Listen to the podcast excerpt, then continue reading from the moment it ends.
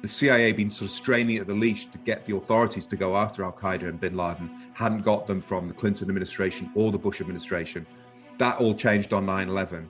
And then Cofer Black, who was the head of the counterterrorism center, basically, you know, briefed Bush in the Situation Room, like, you know, we have a plan. And Bush went for it. An excerpt from today's guest, whose recent book recounts America's first secret mission into Afghanistan just days after 9 11. Award winning journalist and author Toby Harnden is here, and I'll speak with him right after this break. I'm Robert Child, and this is Point of the Spear.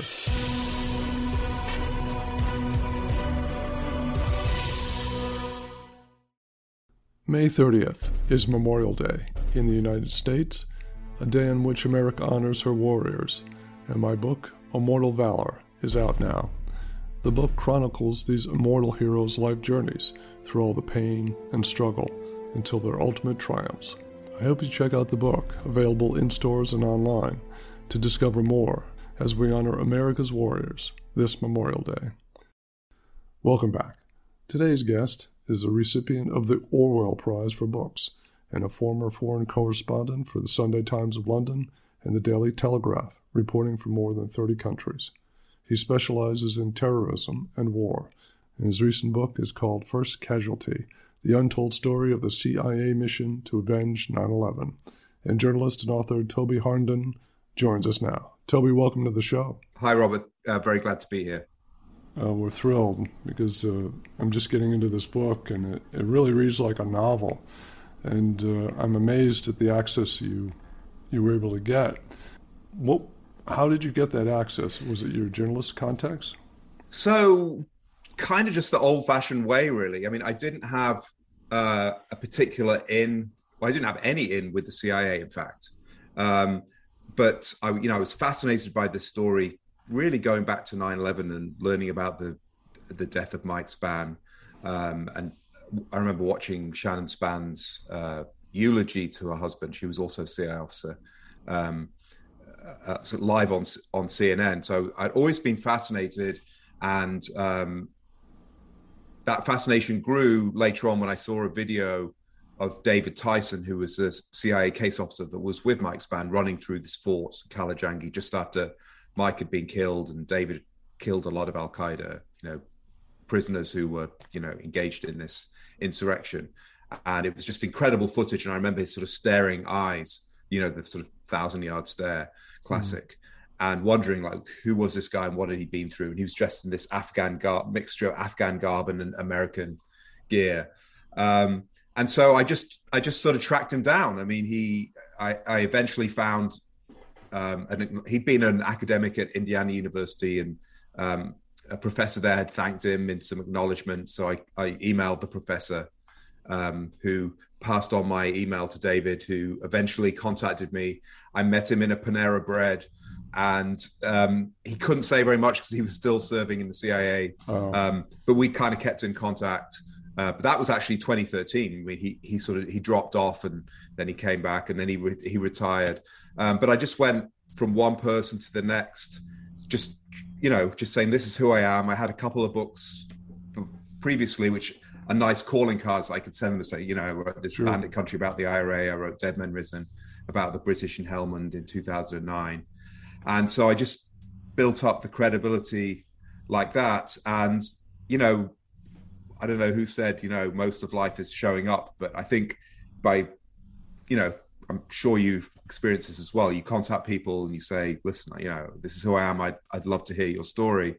Um, you, you just sort of do it like that. And eventually there was kind of a critical mass. I felt that, that you know all you know all these people have their own networks and they're obviously talking about this sort of weird guy with a british accent you know who's contacting them um, and i guess they decided well he seems legit he seems you know like a straight shooter and he's it seems like he's you know he's going to be fair and he's also kind of done his his his homework so yeah i think we'll sort of talk to him and then in the end i contacted the agency with some trepidation because I thought maybe there's a competing project or mm. you know mm. they just you know obviously you know they have they have their reputation um, but they were actually helpful I mean they didn't hand over stuff to me um, but they did facilitate some interviews and they did they did sort of get behind the project to a degree. So that was very gratifying.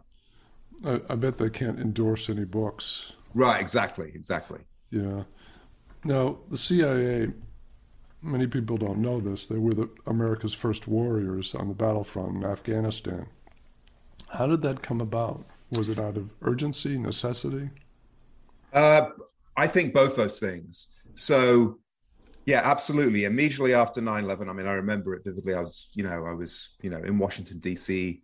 that day. This, there was this sort of national kind of imperative to get in there. And, and certainly that was the way that President Bush was was treating it. And, you know, we were all fearful of, of the next attack coming. And, you know, and also there was this, you know, uh, I think understandable and legitimate sort of desire for, for vengeance to hit back at the people who killed, you know, 3,000 at the Pentagon in New York and in Pennsylvania.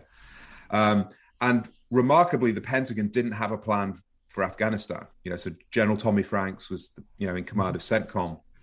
Um, you know, he, he didn't have anything sort of on the shelf, and and so what he was proposing was, you know, it would take sort of months, and it would be a conventional invasion. And there was just this sort of sense, I think, politically, but also just in terms of the nation, that we just couldn't we just couldn't wait that long.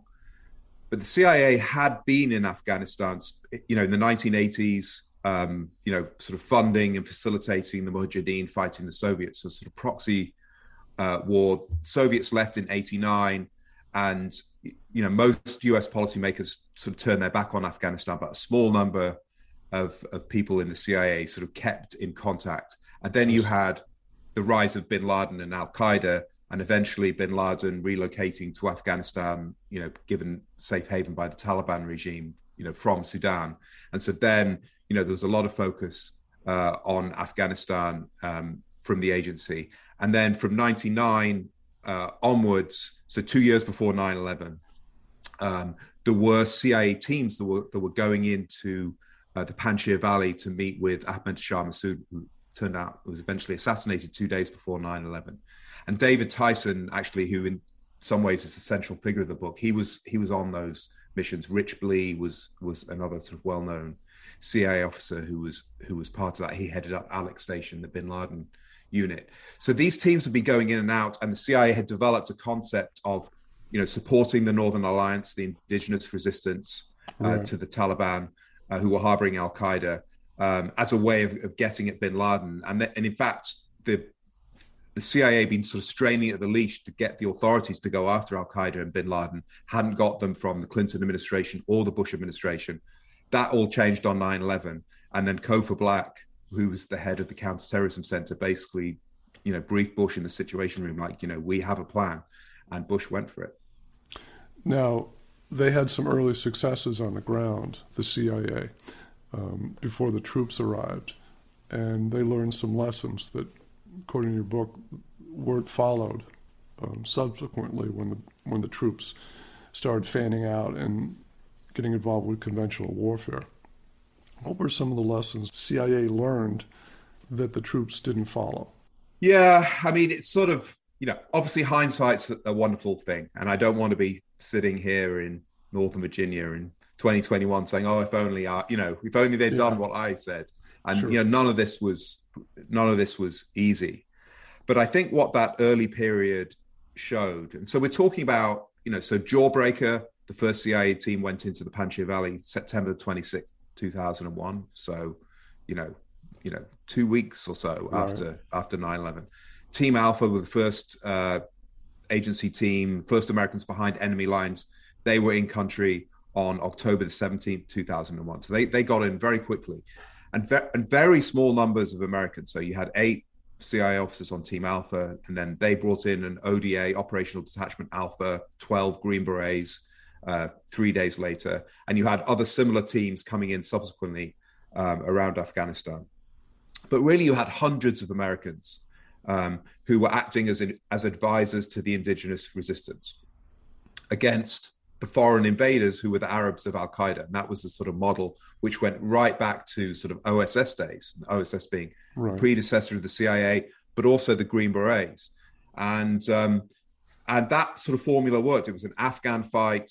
The Americans, uh, you know, waited in the wings, didn't do much much of the fighting. They sort of facilitated. The agency was able to sort of do this through sort of cultural expertise, languages, you know, work the tribes. They brought in a lot of money. Uh, the Team mm-hmm. Alpha brought in three million dollars in non-sequential non-sequential hundred dollar bills, which you know helped sort of grease the wheels and and sure. encourage defections and get warlords on on the side. Um, and you know, it's sort of tragic, really. But I feel, I mean, the success in those early days was unexpected. I mean, Rumsfeld and the Pentagon were saying, "Well, oh, we're going to get bogged down." It's going, there was a DIA report said that you know you're going to get you know uh, you're going to get have to dig in for the winter. But in fact, it you know Mazar-e Sharif fell November the 10th, 2001, and then you know by early December that was the end of the Taliban regime. Or, you know that Taliban regime. Obviously, they came back right. later on. Um, but I think in success, the US policymakers sort of failed to look at the lessons of, of that period, like that it was small numbers of Americans, and uh, and it wasn't sort of the big army and, and bases and you know the 10th Mountain Division and and all the supply lines, and we sort of turned from being you know the advisors to the resistance to being the invaders ourselves, you know, which you know in, inevitably. Um, you know that's what we became when you have you know foreign troops with large bases patrolling and obviously you get civilian casualties in any type type of combat situation and so we you know we had a fairly minimalist sort of solution that worked um, you know it wasn't perfect and it's afghanistan is messy but instead of of sticking to that it was like we just and i very vividly remember the atmosphere you know it's like we, sh- we shoot for the moon america can do anything let's go and regime change is pretty simple. Everybody wants democracy. Let's try and build a centralized democracy in Afghanistan. Let's go and change a regime in Iraq. And you know now it you know it looks like arrogance or hubris. You know, yeah. more you know benignly you could just say it's the American can-do spirit. But unfortunately, I feel that um, you know we didn't we didn't look at the model instead of taking the model that had been successful we just decided to expand it and you know shoot for the moon i hope you're enjoying this episode's focus on the war on terror be sure to check out my earlier conversation with former army ranger dr tony brooks author of leave no man behind the untold story of the rangers unrelenting search for marcus luttrell just less than 24 hours before we were on that helicopter uh, we had just lost, we knew we lost a helicopter that was carrying 16 men. So we were expecting the worst and we were angry. You know, who, who dare attack us? That was our kind of our thought. And this time it was really close to home in the special operations community. We were pretty pissed off. We were ready to fight. You'll find the show and our past episode listings on your podcast app. May 30th is Memorial Day in the United States a day in which America honors her warriors, and my book, Immortal Valor, is out now. The book chronicles these immortal heroes' life journeys through all the pain and struggle until their ultimate triumphs.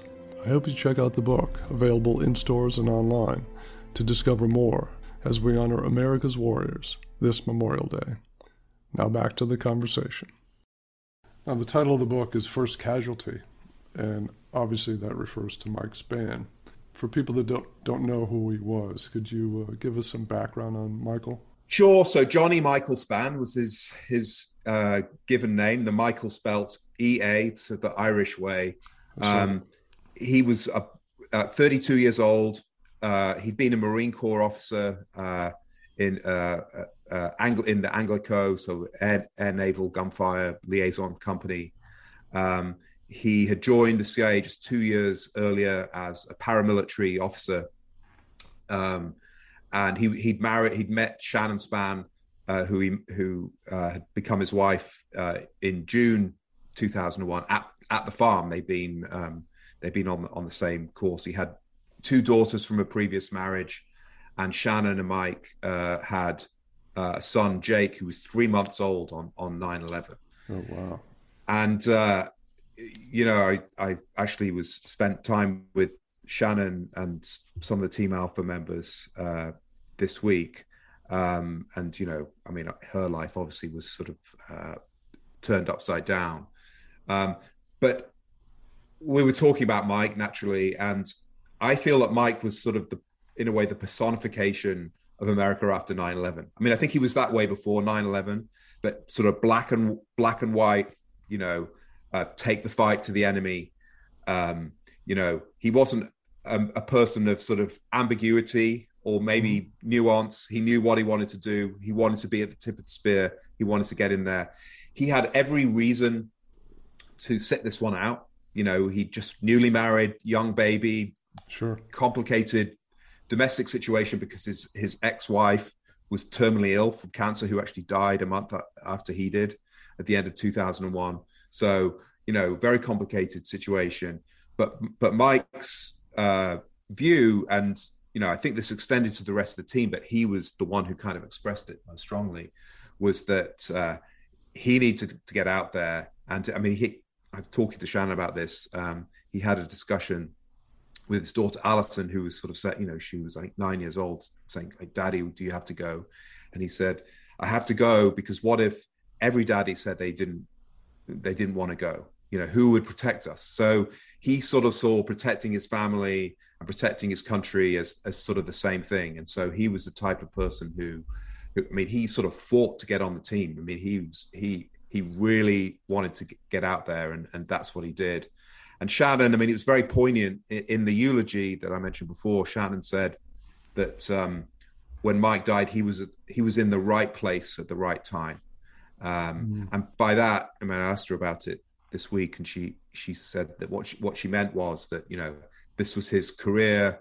This was his life. This was who he was, and he wouldn't have wanted to be, uh, you know, anywhere else. And you know, and I, I guess, you know, by implication, uh, he would have had, you know, he died doing uh, what he wanted to do, and and and and would have felt it was an honourable death. And I, I thought that was a very sort of poignant thing for a, a widow to say. Yeah, I agree getting to know the family and also being so close to the story about the Afghan war for 20 plus years, what were your thoughts when you saw the way this country withdrew from that war? Oh, there were many, many thoughts and emotions. I mean, I was there in uh, November 2020. Um, and in fact, I was there when the US election happened. I watched it on Indian TV in a hotel in Kabul, which was probably the best way to watch a presidential election. um, but I went to the north and I interviewed Abdul Rashid Dostum, the, the you know notorious Uzbek warlord who was t- uh, Team Alpha's sort of ally, uh, America's ally in 2001. Uh, I went to Qala-i-Jangi, the fort where the where Mike Spann was killed and where the battle raged. Um, but I was really struck. I mean, I came back from that trip thinking like it's over. I mean, we, we knew that both Biden and Trump, whoever had won, and by that point, Biden had won, uh, were, were you know had pledged to withdraw the troops and and end end the war from America's perspective. Um, but I felt it was you know I didn't see an American troop uh, in the six weeks that I was in the country. Uh, Dostum, even in the north, was basically surrounded in his sort of stronghold of, of Sheberghan, um, which was you know uh, Uzbek Turkmen area, not a mm-hmm. Pashtun area at all. Uh, but it took me nearly two weeks to, to get a helicopter to get out of there because the roads were unsafe. And so it felt like, you know, the writing was on the wall. But when it happened, I didn't expect it to happen as quickly as as it did. And it was heartbreaking. You know, we, we'd gone from this success in a few weeks to this sort of 20 year unraveling.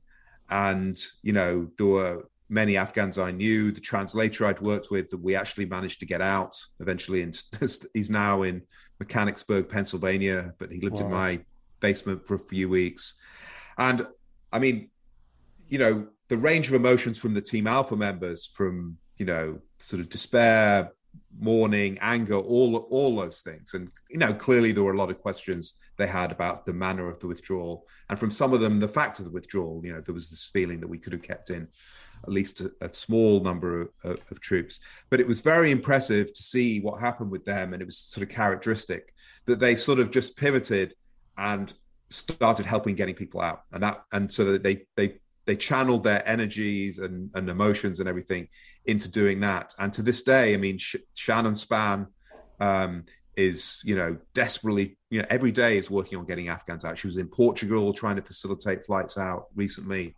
Uh, wow. David Tyson as well, and so that's what they're doing, and and that's how they're trying to you know you know pay back the allies that helped them you know 20 years ago, um, and try and get some sort of some good out of this you know pretty painful situation. Well, I'm glad they're doing that. The book is called First Casualty. Toby, thank you so much for being on the show. This has been great. Well, thank you very much for having me, Robert. I appreciate it. That's it for this episode. Thanks again for joining me. Next time, author Mark Hager will be here to discuss his new book, The Last of the 357th Infantry Harold Frank's World War II story of faith and courage. Running out of ammo, one of the men that was with him had got hit in the leg, and the leg was, you know, broken from the round that hit his leg, and he's trying to carry him get across a flooded field, which he thought may get him back to the American lines. And when it when he pulls him up and crawls up on the bank with him, there was a German from the 15th Parachute Infantry Regiment uh, with his MP40 standing right there greeting them. He looked around and summed it up really well. He says, We're about to find out what tough really is. That's next time. And be sure to check out our Point of the Spear YouTube channel with bonus video material plus full military history documentaries. There's tons to explore, and I hope you check it out. I'm Robert Child, and this has been Point of the Spear. Music licensed from AudioBlocks.com. Point of the Spear is produced by RSC Media Group.